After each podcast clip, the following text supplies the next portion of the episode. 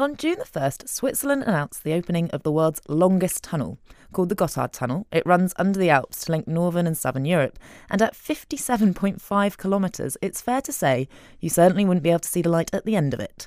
Our resident technology expert Peter Cowley is here to give us the ins and outs on the project. Peter, tell me a bit more about the tunnel.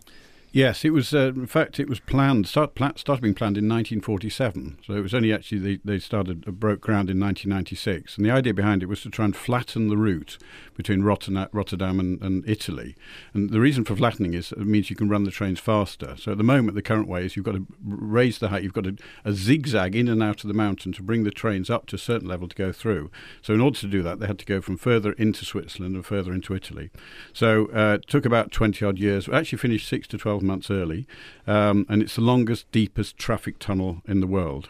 I guess the, the Swiss are good at getting things in on time. So how do you go about building a tunnel of this length, the longest tunnel? Well, any tunnel requires a lot of planning, of course, unless it's a cut-and-cover tunnel. So, and planning is so critical. I mean, there's an example at the moment up in, in Seattle where it's been delayed two years because they bumped into something they didn't expect. And even the, the, the Gotthard Base Tunnel had a several months delay when they ran into some rock that was very loose, and they had to stop, and they actually had to dig and get at the front of the, tun- the t- tunnel boring machine. So it's all to do with planning, finding where the weak areas are, where the groundwater is, if it's below the water table, et cetera. And once they've done all that planning, then they can start to to, to, to dig. And there are three real re- ways of doing it. Cut and cover, which you can only do if it's just below ground, which is underground lines like the old District Line, the Met Line, the subway in the States. You can drill and blast, which you would do if it was a shortish tunnel, so you're effectively drilling holes and blasting and pulling forward, or you can use the tunnel boring machines. And in the case of the one, uh, the Gotthard Base Tunnel, they had four of those, each costing about thirty million dollars, weighing three thousand tons and four hundred meters long. They're all each independently aimed at each other in the middle underneath the uh, the, the mountain. And what's that doing? It's just cutting away is, and, and exactly. They're taking the rock behind. Exactly, taking it back. Some of which they're reusing to line the tunnel, but most is, is spoils that has to be got rid of. And what are the potential pitfalls, things that you might need to look out for when you're doing something um, like this? As I say, the, the Gotthard Tunnel ran into unstable rock. The, the one, the Big Bertha, the biggest tunnel boring machine in the world, bumped into a steel pipe that was there and nobody had, people had forgotten about it. It took two years before they got at it. And it, I, I have actually built some houses up in Stamford and Lincolnshire, and I was doing some piling and I ran into something which had turned out to be a gas main, which then delayed the project for six months. And this was a joint project with a friend, and he'd forgotten there was a gas main across his carpet.